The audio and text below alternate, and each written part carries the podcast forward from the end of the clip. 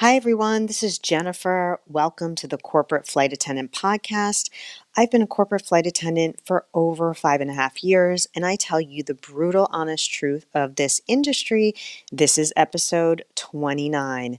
Thank you guys for all the five star reviews and ratings on Apple Podcasts lately. I love them. Please keep them coming. I love this review from AJ. As a 17 year regional commercial flight attendant, first of all, wow, oh my gosh, that's awesome. I'm still gleaning some tips and tricks from this podcast. I'm 10 episodes in and looking forward to the rest. I say give this podcast a listen. Thank you so much, AJ. I really appreciate it. It really helps people find me on Apple Podcasts, so thank you. Make sure to check out freespiritpodcast.com. You can support this podcast and purchase my digital products and services made specifically for being a corporate flight attendant, including my corporate flight attendant book and my corporate flight attendant list bundle, which are both awesome. And I see you guys have been buying lately, and I really appreciate it. Sorry, I have a dog who is chasing a fly right now. he won't stop. So I apologize for that if you're hearing that in the background. And if you're into the metaphysical and spiritual, check out my podcast, Two Inches Off the Ground. And you can always follow me at Two Inches Off the Ground on Instagram. Today's topic is one I'm really excited about. It is my craziest trip. Okay, do not be scared or nervous of what I'm about to tell you. This trip is an anomaly.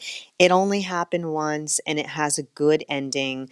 So you're going to hear it and you're going to say, I don't think I can do this job being a corporate flight attendant. This is too much. But, you know, we're all going to have a bad work day. We're all going to have a trip that goes haywire. It's just how it is. You know, when you think about it, I've done hundreds of trips. So the fact that one went this haywire and ended well, you know, that's not bad, right? So hopefully you've learned something from this. And I hope you get some entertainment value because uh, I certainly have. I was asked to do this last minute trip to Saudi Arabia, Croatia, and London. The principal, meaning the lead passenger, was new to owning a private jet. And he was younger. By younger, I mean probably around somewhere between 35 to maybe 40. And he had a ton of energy. He had major ADHD. So that was a challenge in itself because he was someone you could not rein that energy in. And I just want to give you a warning on a new, younger owner. And I know 35 doesn't seem like it's younger for an owner, but it is. If you get an, an owner that's 19 or something, that's a whole nother that's a whole nother thing. This guy just had a ton of energy. And I understand that when you buy your first private jet, obviously it's a huge deal. You want to take all your friends, all your family, you want to go all around the world. And I understand that. I would be the same way. I'd be like, let's go to Australia and then let's go to Bali and then let's go to Thailand and go to, you know, my family's house in in what is it, Jackson, Wyoming. You know, I get all that. But as the corporate flight attendant or the pilot, you have to realize what you're getting into. I know people who've gotten into this situation where they say, oh, you're only going to fly 12 days a month. And I've said this before. And then all of a sudden you're flying 28 days out of 30 days a month because it's a new owner. They have a lot of energy. They want to take their plane all around the world. So just be careful of that. That is a little bit red flaggy in this industry. New owner equals they don't know their ass from their elbow. Well, it can be red flaggy in regard to you and you taking a job with a new owner. So that's my uh, diatribe about that one, and I'm going to stop there. So, anyway, let's start talking about this trip. So, we fly, it's the principal, again, the lead passenger. We are flying from Teterboro to Saudi, Saudi Arabia. We flew the principal and a Saudi prince. And I just want to say, for those of you that don't know anything about Saudi Arabia, there's not one prince. There's so much royalty over there. That's why I said a prince. That if you fly someone from Saudi Arabia, you will probably fly royalty. That's just normal. And he seemed, the prince seemed like a nice guy. But when we were flying over there, something was wrong with the airplane. Something wasn't working right with the pressurization system on the jet. But everything was pretty much fine. Then things started to go downhill fast. The prince lost his phone somewhere on the plane and we could not find it. I had pilots back there. You know, we were in cabin, we had flashlights, everyone was looking. We couldn't find it. Then we finally figured out it fell down into the space where the tray table is stored or the table is stored. So if you think of a plane, a private jet, if you haven't seen one, or even if you think of, see, that's hard to compare to commercial. I'm not going to do that. Well, you kind of can. If you think on a commercial seat, if you pull that tray table out, there's a space there. That's what it's like on the private jet, except it's it's wooden and it's much bigger. And sometimes we call it the space of death or the hole of death or something like that because people's cell phones just magically disappear. So we still couldn't find it. Now we knew where it was, but we could not find it. We finally land in Saudi and still can't find the phone. It's so late at night by that point. Um, it's been pretty much a 24 hour duty day, which isn't even really legal, but that's what ended up happening. We're exhausted, craziest customs I've ever seen in my life, in the sense of the private jet pulls into the private jet area, right? We land and then we go up to the private jet area. From where you land to the lounge where the principals and the passengers wait and where they wait for their transportation, it was like walking the length of every terminal at Newark Airport or every terminal at LAX. That's how bad it was. I couldn't believe the walk. So we walk there, we're almost there, and then the principal turns around and says to the chief pilot, I forgot something on the plane I need. I think it was his wallet. And we were almost at the lounge. So this poor chief pilot had to run back to the plane. So imagine running, imagine you're running through all these terminals, right? And he couldn't do it alone. He had security, he had Saudi security. So he had to go back. He had to go back through customs, I believe. He had to go back to the plane. He couldn't turn it on. It was night. He could not turn the plane on and he had to go back there with a flashlight and figure out where this wallet was. It took a half an hour. There was nothing he could do. It was it was just oh, it was just terrible. So then we finally got the passengers off on their transportation, so they were gone, and it took us forever to get transportation. I don't know what the deal was, but after pretty much a 24 hour duty day, we sat in that lounge for an hour and a half waiting for transportation. It was not good. Yeah, it was not good. Oh, and by the way, we still can't find that phone. The prince's phone, we still can't find it, right? So we're there in Saudi for a couple days. Uh, the pilots go back to the jet, still can't find the phone. They're getting phone calls about the phone, of course. You know, he still wants the phone. This poor prince has been without the phone for, let's say, a few days. He's obviously not happy about it. So then we have to go from Saudi to Croatia. Still no phone. This time we fly a plane full of Saudi men, including this prince, and the pilots are still having issues with the pressurization system. So, what ended up happening is the pilots talked to the principal, and everyone agreed that they should just leave Saudi and go to Croatia because this pressurization system it didn't seem to be that big of a deal. And also, Croatia, it wasn't that far of a flight. So everyone agreed to do it. So on the flight, I'm already nervous because I have a plane full of Saudi men, and this is my naivete. I will admit to this. I thought they were going to be extremely disrespectful to me. It was the complete opposite. They were some of the nicest passengers I've ever had, including they actually gave their dirty dishes and everything to me. They walked into the galley and gave it to me, which passengers usually don't do. So I was surprised how nice they were. I was nervous about the. Sorry, my dog is chasing a fly. I'm watching him. So, anyway, I was nervous about, you know, this Saudi prince who's obviously now probably super pissed off that he doesn't have his phone. Remember, I said the prince was nice originally and then he starts to change, right? He starts to change. The people that he's flying with, the men that he's flying with, not the principal, are starting to make jokes under their breath, and I can hear them. about how I stole the phone or how he thinks I stole the phone. And they, we had this big oil guy um, on the plane, this big Saudi oil guy, and he said something, and he didn't think he could hear me, but it was something like, Yeah, that's because he thinks you stole the phone or you took the phone or something like that. So then it gets even weirder because the prince comes into the galley and he says to me, You know, I will give you guys, meaning me and the pilots, a reward if you give back my phone, if you mysteriously find the phone. So he thinks we took the phone. Now, here's the deal this guy's a bit of a dumbass, and I'll tell you why.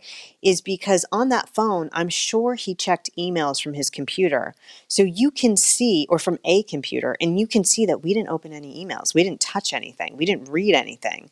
So obviously, we're not doing anything with the phone, right? So he can, if he wanted to, he could have gone to the phone company and said, is someone you know reading my texts and my emails he could have synced it up with his ipad and saw that we weren't touching anything. So I thought that was weird because it could be easily checked on if we were doing anything with the phone. So anyway, he starts let's just say changing his tune and accusing me, but not super accusing me, just doing it in a very passive aggressive way. He's accusing me of stealing this phone. So the vibe is just getting weirder and weirder. So then, if things aren't bad enough, the pressurization issue happened as we were descending. The airplane regulates pressure. So as you descend, it's automatic that the pressure is regulated, right? You need to regulate pressure because otherwise you die. Because if you're up at 40,000 feet, you have to have the pressure as if you're on the ground, or else, right, things are bad. Then you just don't survive. Eh, when people go up to space, then you have to have the right pressurization system or you just die because you can't you know as humans we can't deal with the pressure in space we can't deal with the pressure at 40,000 feet. So that's why there's a pressurization system in the plane which makes sense and i'm sure you all know. So it's an automatic system but something went wrong with the system so the pilots had to do it themselves. They had to do it manually and it's a really hard thing to do, you guys. It's a really hard thing to do. It's a skill that you don't have to do all the time. And when you have to do it, it's not easy to do because you have to judge the exact moment that you start to bring down the pressure or bring up the pressure, right? Unfortunately, the pilot did it too soon. And all of a sudden, I'm doing dishes, I'm washing dishes in the galley, and the outside air, or what feels like the outside air, comes into the galley in a big whoosh. Now, I didn't hear anything, but that's what it felt like. It was whoosh. And it was the coldest air I will probably ever feel in my entire life because it's, you know, the outside air from the plane coming in, right? So um, I now know what death feels like. I now know what being frozen to death feels like. so I can say I've had that experience. It was bad. The oxygen masks, they all dropped. So the passengers were all wearing the masks. I had to check on everything, check on the passengers, make sure everyone was doing okay. I kept the cabin door open so I could regulate safety. And I just kept washing the dishes. The turbulence wasn't that bad and I just I just kept doing what I had to do and everything went back to normal. We landed in Croatia and it it was really bad for the chief pilot. Once he talked to the principal, it was not a good conversation. He got yelled at. I understand where the principal is coming from, especially being a new owner. I really do, but I don't think you have to talk to anyone that way, even if you're really upset. Luckily, he didn't do it in front of all the passengers. I think he was so upset because it made him look bad. I didn't think it made him look bad. You know, everyone was safe. There were no injuries. One guy complained of a little headache, but he was being a baby about it. Everyone was fine. My thing is if you land fine and there's no injuries, then you're fine. Also, I want to say that I don't think I said this in my episode on how to talk to pilots.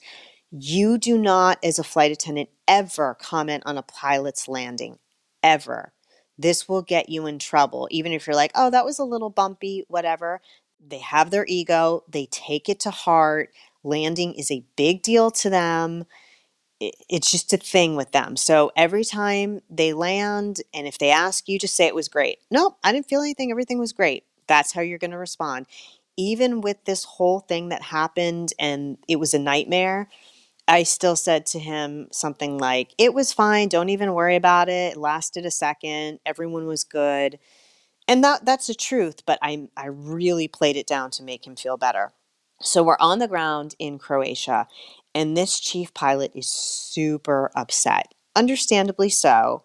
And oh, oh, oh, wait, we still hadn't found the phone. That prince's phone, we still hadn't found the phone. Okay. In the midst of all this. Now, keep in mind, we had to land in Croatia and they had to call Gulfstream and they had to call their mechanic and they had to figure it out, uh, what the problem was on the plane and the whole thing. But in the midst of this, I had to talk to the chief pilot and tell him listen, this is getting really bad. This guy is accusing me of stealing the phone. He told everyone on the plane I've stolen the phone. They're all making jokes about it under their breaths. Can you please, can we please tear apart this plane? So this poor guy's under stress, and he was nice enough to say, All right, once we deal with Gulfstream, let's tear the plane apart and let's figure it out. So here's what happens is he goes into that space, you know, the tray table space, the space of death, and he goes in with a flashlight and he sees just a speck, a speck of something shiny. And he goes down there with his hand, which you should never do, you guys. There's metal down there, there's rough edges down there. He was nice enough to do that. And he said, I feel something. Keep in mind, he had done this before, right? He had done this before. And then he said, I feel something. I feel the edge of something.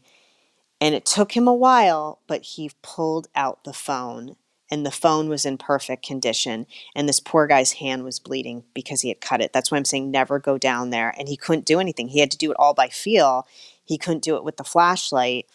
But we got the phone. He called the principal. Everyone was cheering about the phone.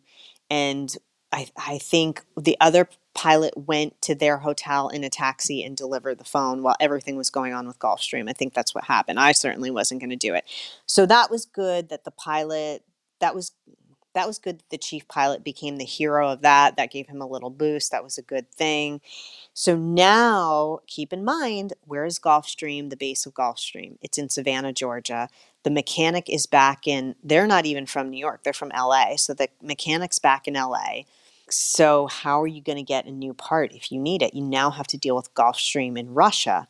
And that takes a while, right? Because they have to get the part from Russia to Croatia. So they finally figured out what was wrong. They finally arranged for the part to come from Russia. Luckily, we had something like two or three days on the ground in Croatia. We get to the hotel finally after another long day. We are fucking over it. I mean, it has been two days from hell. We're over it. we go out to dinner. I remember it was a really nice dinner and then we go to a bar. So it's around 9, 10 p.m. at night. How I live my life on these trips. Now, I can't drink anymore because of the health issue I have, but you know, I would have a glass of wine after a really long day and that's it. And I'd be in bed by 9 p.m. at night because that's how I am. I'm I'm the person who's in bed at 8:30. So I know that's lame, but you know, I'm middle-aged kids. For those of you who are young and listening, you will be doing this at 44 years old too. So I just want to warn you, I'm middle-aged. So the second pilot, we're at the bar, and the second pilot, okay, let me explain this first. I'm getting ahead of myself. The second pilot had, he was around 50 years old, and he had just gone through one of those knockdown, drag out, crazy divorces. And he was one of those people, I know you've met them, and if you haven't, you will. He's middle aged, he's 50, and he's like, I am fucking free. I am divorced. I want to fuck everything I possibly can. I want to party as hard as I possibly can. And that's the mindset he was in. So he asked if we would go to this nightclub with him. And we were both like, oh my God, we are going to be the old people in the nightclub. I wasn't really dressed for it. I was dressed nicely, but I was not dressed for a nightclub with 19 year old Eastern European women. So I was just like, ugh but he really wanted to go. And I said, All right, let's just blow off some steam. And I was thinking, you know what? I'll be there for an hour, maybe two, and I'll be in bed by midnight. No big deal. I'll just, you know, I'll do this for the for the pilots and whatever. So he says he wants to do VIP and he's like, I'm going to pay for the whole thing. So we get into the VIP section, which was kind of fun. And we blow off steam. I mean, everyone's just the chief pilot is pounding down drinks. He's still mumbling about what happened that day. He's still upset. There was oh, what do you call those things? Glow sticks. So they had glow sticks and neon all on the dance floor. So the other pilot just goes out to the dance floor, the, the newly divorced pilot, and he's just he's just acting like he's in a mosh pit. He's going crazy with the glow sticks. It was kind of funny. It was it was hilarious, I have to say that. And I'm watching these two pilots just get wasted. They are so drunk. And the chief pilot is, you know, it's opposite, right? It's totally opposite because the chief pilot is sitting there in the booth. He's he's just miserable. He's drinking his sorrows away. And the newly divorced pilot is just happy as a clam. He's just parting his brains out, right? And then he hands me a drink. The the second pilot hands me a drink and I'm drinking it and I'm saying, "What is this? What am I drinking?"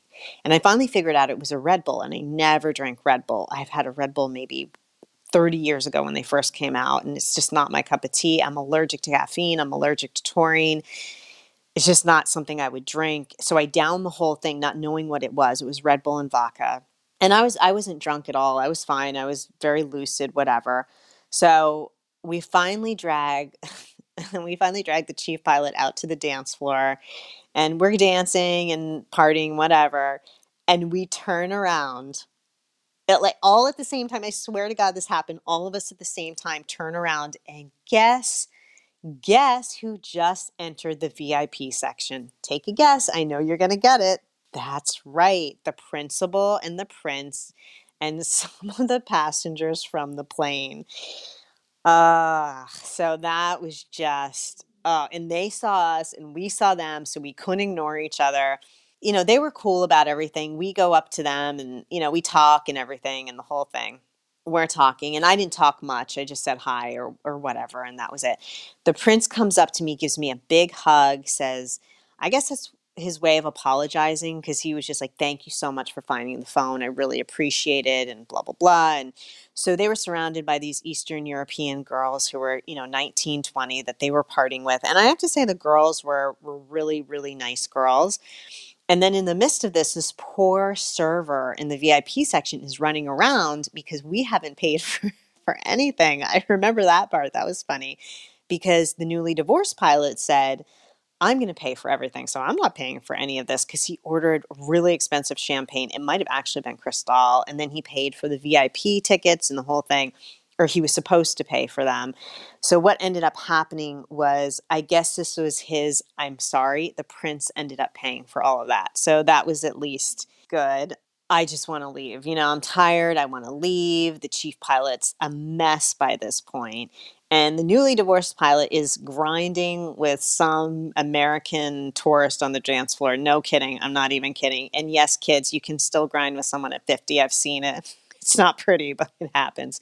So, anyway, I take the chief pilot with me and we go into a taxi. And I thought he had money because I'm not paying for any of this. So we get back to the hotel, and the guy, the taxi driver, says, Okay, we're here. This is how much it cost. And it cost a lot because, you know, we were tourists and he was robbing us probably. And um, I said to the to the chief pilot, "Do you have cash?" And he said, "No, but you can take it out of my ATM." So somehow we got this completely drunk, stumbling around, mumbling around chief pilot to the ATM. Thank God it was in right in the hotel lobby. And so we take out the money, we pay the taxi driver. And the next part, I just want to say I'm highly intuitive and I'm someone that can sense danger in a second. I did not feel I was putting myself in a dangerous position with what I'm about to say. But if you feel, you know, this is not comfortable for you, then you deal with it how you have to deal with it and you make sure you're not in danger. But again, I knew these pilots, nice guys, good guys. And I'm so sorry, my dog is sleeping and growling. Anyway, nice pilot, good guys. I did not feel in any danger. So I'm thinking, how am I getting this chief pilot in the hotel to his hotel room? I walk him through the hotel. I asked for his key. He showed me the key. Luckily, it had the you know the room number on it on the envelope, so that was good. Walk him to his room, and I'm like, I am not going into this dude's room, right? Like that's where I'm not crossing the line. So I put the key in the slot. The door opens, and I swear to God, this is what I do. I take my hand and I shove him into the room and he's stumbling and the room's dark so i can't really see anything i don't want to turn on the lights but i see the outline of the bed i see that he somehow made it to the bed that was good enough for me i took the key put it in the envelope and threw it in the room threw it on the floor and i just left because i was like this is just this is way beyond my pay scale but so that was that Hey guys, so I went to play back the audio and something happened. So I am now finishing this podcast in my auto repair shop. There's nothing else I can do because I have no time between today and tomorrow. And um, I'm editing in the shop. So uh, I just want to end this in saying that uh, that was my craziest trip.